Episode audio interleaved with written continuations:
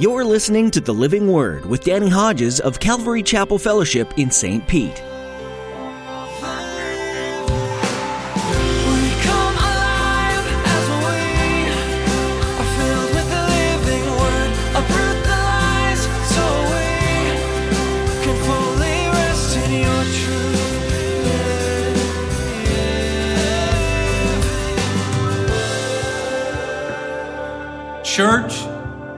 A place you go instead of a people that you love.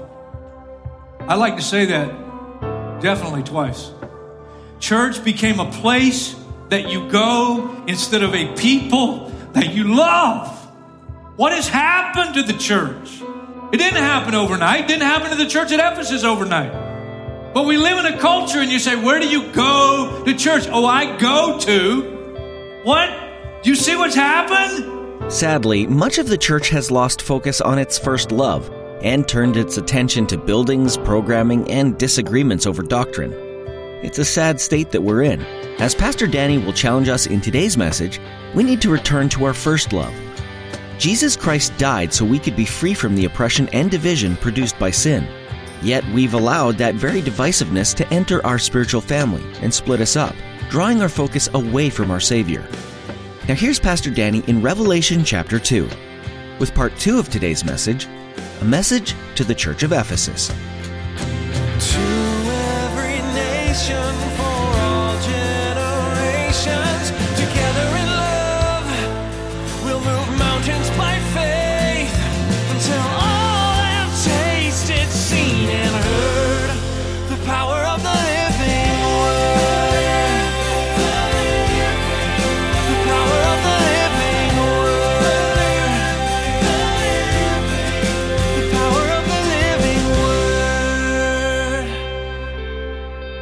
lost their zeal. They're not half hearted because he says, You persevered and you have not grown weary.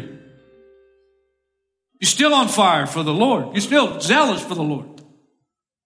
It is not a failure to be willing to publicly acknowledge Jesus Christ as your Lord and Savior. We know that's not the issue. You have, verse 3, persevered and endured hardships for my name. That's a commendation. So it's not doctrinal. It's not a lack of zeal. It's not that, you, that you're a Christian that's not willing to stand up for Christ. I think one of the key clues, a lot of key clues, you find in a letter that the apostle wrote to the church of Ephesus about five to seven years after God used him to plant the church, to birth the church. The book of Ephesians.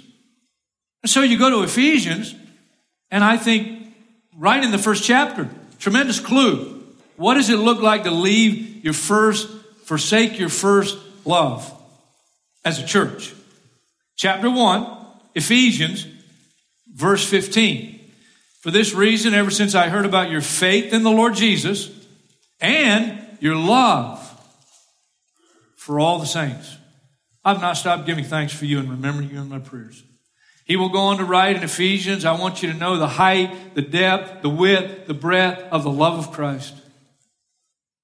I am convinced that what it looked like for the church of Ephesus and any church to lose their first love, they don't love one another like they used to. Now, again, a little bit of historical background I think will be helpful. Uh, Ephesus was the main seaport of Asia Minor. As a result, it was uh, very multi ethnic. There were Egyptians, Romans, Persians, Syrians, Jews, and mutts. Very multi ethnic. It, it had great social diversity. Anybody ever see any kind of diversity that uh, causes problems between people? Maybe not right away.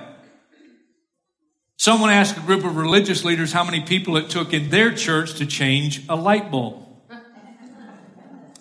For the Pentecostal, it took 10. One to change the bulb and nine to pray against the spirit of darkness. The Presbyterian, none, because lights go on and off at predestined times. Episcopalian, it took three one to call the electrician, one to mix the drinks, and one to talk about how much better the old bulb was. Methodist, it was undetermined because whether your light is bright, dull, or completely out, you're loved. Nazarene, it took one woman to change the bulb and five men to review the church lighting policy. Lutherans, none. Lutherans don't believe in change. For the Amish, the Amish, what's a light bulb? But my background, my background now, and listen, my background in the Christian, we know how to fight. And we know how to change a light bulb. But in the Baptist church, it took at least 15. One to change the bulb, three committees to approve the change, and decide who's going to bring the potato salad and the fried chicken. and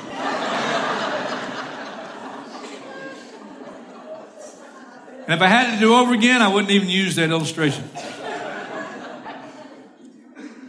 Forgetting those things which are behind, losing your first love. In Ephesians chapter 2, Paul writes these words. Verse 14, for he himself, Jesus, is our peace, who has made the two one and has destroyed the barrier, the dividing wall of hostility by abolishing in his flesh the law with its commandments and regulations. His purpose was to create in himself one new man out of the two. That dividing wall was a literal wall in Jerusalem at the temple. And they had a sign there that any Gentile that ventured beyond that wall where only Jews, circumcised Jews were allowed, did so at the cost of their life. Greatest barrier, biblically, was between Jew and Gentile. Here's a Jew coming in, plants the church in Ephesus, and you've got this multi-ethnic, multi-social diversity, and that becomes a challenge. When God is trying to change the heart of leaders in the early church, like Peter, in regard to loving one another despite the diversity now in the church. Jew and Gentile meant to now be one in Christ. That was a great practical challenge. Remember when in Acts chapter 10, Peter gets the sheet let down from heaven? All kinds of unclean animals, and the message is, get up, Peter, kill and eat. Peter's like, never, never been unkosher in my life. I'm not going to start now. And of course, God's trying to teach him a lesson. And third time he gets the vision, then these men show up, inviting him to an uncircumcised Gentile centurion named Cornelius. Peter gets to Cornelius' house, enters the house. It's filled with uncircumcised Gentiles. Here's what Peter says. Acts chapter 10 verse 28. It is against our law for a Jew to associate with a Gentile or visit him. I don't know if you've ever thought and realized that when Peter obeyed God and walked into Cornelius' house filled with a bunch of uncircumcised Gentiles, not only was that a tremendous step in his personal growth in Christ, to now not look at an uncircumcised Gentile as he is holier than them. The level playing field at the cross, Jew, Gentile, rich, poor, black, white, yellow, red, doesn't matter. But when Peter did that, not only was that, was that a tremendous step of faith and growth for him personally, he broke the law. He broke the law. When he gets back to Jerusalem, members of the church criticized him because they had already heard what he did. You went into the home of a bunch of uncircumcised people? What was God doing to try to deal with Peter in terms of the prejudice that had been born in his heart and he grew up that kind of culture and that kind of mentality. And even though now he's committed and a follower of Jesus Christ, it's still there. And if the love of Jesus Christ is ever going to shine through Peter as a leader of the early church, he's going to have to repent. He's going to have to realize I'm not more holy than them because I'm Jewish. I'm not more holy than them because I'm circumcised. Because it doesn't matter my race, it doesn't matter my social status, it doesn't matter those things. It matters that Christ is now the center of my life. And in the church, there is no place for racism, there's no place for prejudice, there's no place for social class. You've left your first love. They had maintained their doctrinal accuracy, their zeal for truth, their ability to endure hardships for the name of Jesus, but they had lost something so vital for their testimony to the world. They lost love. By this shall all men know that you're my disciples. Not by your right doctrine, as important as that is. Not by your perseverance, as important as that is. By your love. Now, here's what I want to ask because I, you have to, you have to, I think you have to really know in, in order for us not to go there, or if we are there, to get out of there. How did it happen? How did it happen? And let's talk about it. Good, you're still here. Luke chapter 10, Jesus Jesus has a, a, a, situation with two of his followers, Martha and Mary, and they both love him. But here, Luke chapter 10, verse 38, as Jesus and his disciples were on their way, he came to a village where a woman named Martha opened her home to him. She had a sister called Mary who sat at the Lord's feet listening to what he said. But Martha was distracted by all the preparations that had to be made. She came to him and asked, Lord, don't you care that my sisters left me to do, do the work by myself? Tell her to help me. And I love and I hate Jesus' answer. Martha, Martha, you're worried and upset. You're anxious about many things, but only one thing is needed. Mary has chosen what is better, and it will not be taken from her. I think one of the things that happened in the church of Ephesus um, they've persevered. Uh, they have not grown weary. Uh, they are well taught. Uh, but listen, here's what I believe one of the things practically that happened. They are so busy serving that the priorities got mixed up. Now, they're serving. They're there. They do children's ministry. They're there. They're coming to do the hospitality ministry. They're there to do the ushering. They're there. Whatever else needs to be done. You know, for, for the, for the functioning of the church, the weekly meetings, all those things that happen, you know, and you're doing those things, but, but because you're so busy, I mean, you got the kids and you got the husband and the wife and you got life and now you're, you're busy serving and, and it can happen to any of us. You love the Lord. You haven't, you know, not involved in some blatant sin. It's just that your time with the Lord is not what it should be. And here's what happens. Listen, here's what happened to Martha. You get anxious. You lose your peace. There's no joy now in serving. And now all you're thinking about is the people that aren't serving. Well, I signed up for it. How come? now, why didn't the Lord rebuke them? I'm the one, I'm, I'm doing something. You see what happens? It's so innocent, but it's, it's terrible. It can happen to any of us. And I think practically they, they were serving, but priority of sitting at the feet of Jesus, they had lost it.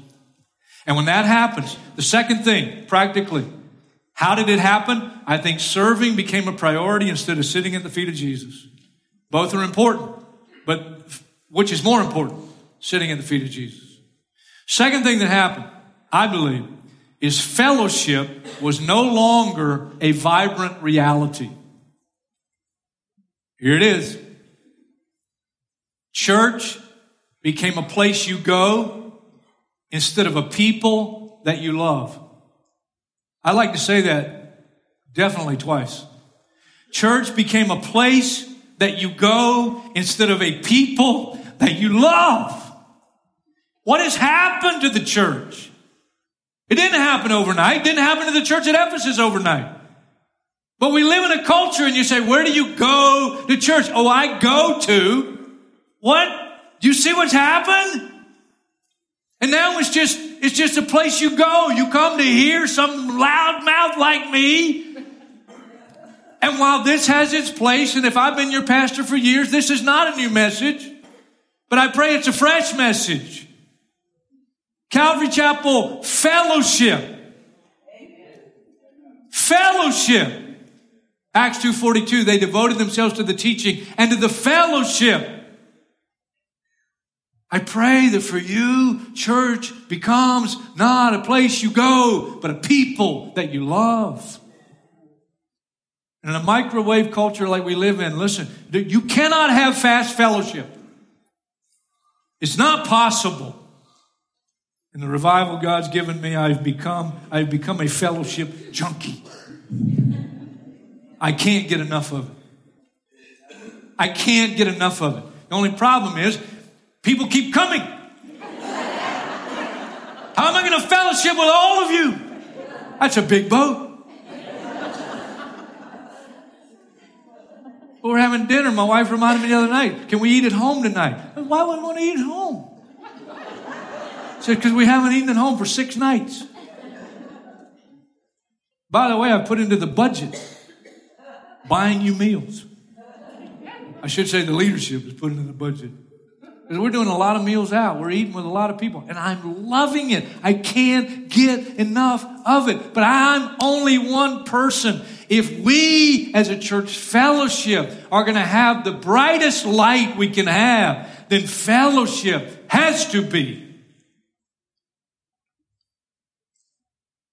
part of our life. So that church becomes not a place you go to as much as it is a people that you love. And if you're Caucasian, that means you sit down with somebody who's not Caucasian. And if you love rock and roll, you sit down with somebody sometimes that likes Bach. And that takes faith. And that takes humility and that takes commitment. My best friend right after I became a Christian, Christian was Steve Lintner, and we had nothing in common except Jesus. Nothing. I would have never hung out with him for any other reason. We had nothing in common except Jesus. Listen, you got a great, great jump start in that you got 35 choices already. And if you'd like to start a fellowship, go on our website, fill out the form, and we'll get you on this unless you're a weirdo. And then we're going to wait till you're not a weirdo. And we're going to give you an opportunity to start a fellowship, not just to hang out to do something you like together, but that's still a good jump start. And so on here, you can join a kayaking fellowship. I love the one. Mike and Joyce, I love yours. What did you call it? Mike and Joyce, empty nesters over 55. I'm already an honorary member. Well, I'm close. I'm close. We got a couple we still got a kick out. But I mean, my goodness, did I embarrass you? I'm sorry if I'm, I'm not sorry I embarrassed you. Call them. Call them. Get on. Listen. The only way you can have fellowship is to have fellowship. I strongly encourage you, take advantage of this and may our light get brighter as people look and say, see the love that we have for one another. Oh, you got me going now. I think Jesus, so many things Jesus wants to do, but we are his, we are his hands, his feet, different parts of the body. And if the body never connects like it's supposed to connect, how can he minister the way he wants to minister? Not only a bright light that shines, but practically Jesus being able to minister to others because the pieces of his body are starting to fit together. I think one of the things that happened is serving became a priority instead of sitting at the feet of Jesus. And with that, I think fellowship was no longer a vibrant reality. Church became a place you go instead of a people that you love. And last but not least, I believe the church in Ephesus, and you look at the scriptures and it bears this out, they increased in knowledge, but they didn't continue to increase in love and their doctrine was right, and they were very knowledgeable in terms of the scriptures, but church became a routine. It just became routine. And their testimony was lost as a result. So, repentance, do the things you did at first. They devoted themselves to the teaching and to the fellowship. To the fellowship. And the one another ministry, one another ministry. The early days of Calvary Chapel Costa Mesa, Calvary Chapel Costa Mesa in the early days of the Jesus movement, I don't know if you guys are aware of this, they were criticized. You know one of the criticisms? They said they were exclusive in terms of just totally focused inward. It was just kind of their thing. But do you realize that's a biblical thing? Pastor Chuck got it. He understood biblically. And his one of the great statements, and he's got some good, he got some good nuggets that are still ministering to me today. You know one of the things he said? Healthy sheep naturally reproduce. You don't have to confer- you don't have to have a conference on evangelism. You don't have to preach somebody into evangelism. Healthy sheep naturally reproduce. As the church is inwardly focused and loving one another, sitting at the feet of Jesus, loving on one another, practically speaking, and then going in our world, sharing. And some of that sharing is just what's going on. And when they come and they experience it, even before they commit their lives to Christ, they go, man, you are salt. In other words, they don't say that, but you're salt and you, you make me thirsty for what you got. You're a light. I mean, you guys are real. You guys are the real deal. You're not just going to church. You are the church. You're not just caught up in some religious thing that you're doing. And you know we really love one another. And so when you do share Christ, there's something of, uh, uh, of, a, of a tangible reality that they go, man, this is real. This is not just some religious club that we're a part of. Healthy sheep naturally reproduce. And repentance for any local church to the message of the church at Ephesus do the things you did at first. I'm just going to give it a little quick plug because you, did, you realize that the counsel to the church of Ephesus is for any marriage relationship as well? Your marriage not what it used to be, not what it ought to be. Hey, bonehead, do the things you did at first. Hey, honey, sweetie, wife, do the things you did at first. If you will just do the things you did at first and not wait till they start it, so well, if you do what I, you did first, I'll do what I did first. Wait, whoa, what are you talking about? And if you just take that and you go, well, why, why is it not what it ought to be? Well, are you doing what you did at first? Go back and do what you did. What did you do to win her? What did you do to appeal? What did you do to appeal to him? In a holy fashion. You're a Christian now. So, as a church, listen, want to be a bright light as a church? Get involved in fellowship. Learn to love one another, despite our differences. And with that, as we get to know one another, guess what? You'll learn how to forgive. You learn how to humble yourself. You learn how to love somebody that didn't have anything in common with you except Jesus. And once you learn how to love somebody that has nothing else in common with you but Jesus, and then you start to overflow with real love and learn what it's really like.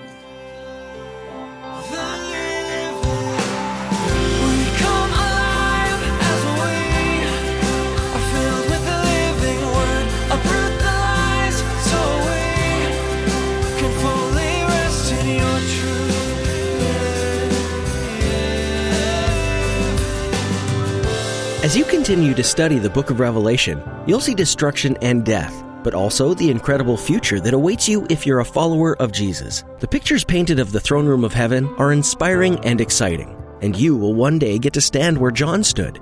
You'll meet the Lamb of God, who took away your sins. You'll rejoice with the angels and spend eternity getting to know your Creator as He always intended, in perfect love. This is something to cling to as you move through the difficulties of life. Knowing that you have a new home waiting in heaven can also be the catalyst to move you to share the good news of grace with others. They can also have a chance to live eternally with Jesus, and they might just be waiting for someone to introduce them. We hope today's message on the Living Word has been a blessing to you. And we'd like to tell you how you can access more teachings from Pastor Danny. All you need to do is visit our website, ccfstpete.church. Click on sermons to be directed to our YouTube channel. And don't forget to subscribe. That way, you'll never miss a new edition of the Living Word. Are you listening in the St. Petersburg area right now? If so, we have a special invitation for you. Pastor Danny and all of us at Calvary Chapel Fellowship would love to have you join us for our weekend services. Find out more and get directions at ccfstpete.church. Once more, that website is ccfstpete.church. Thanks for tuning in today, and we hope you'll join us again right here on the Living Word.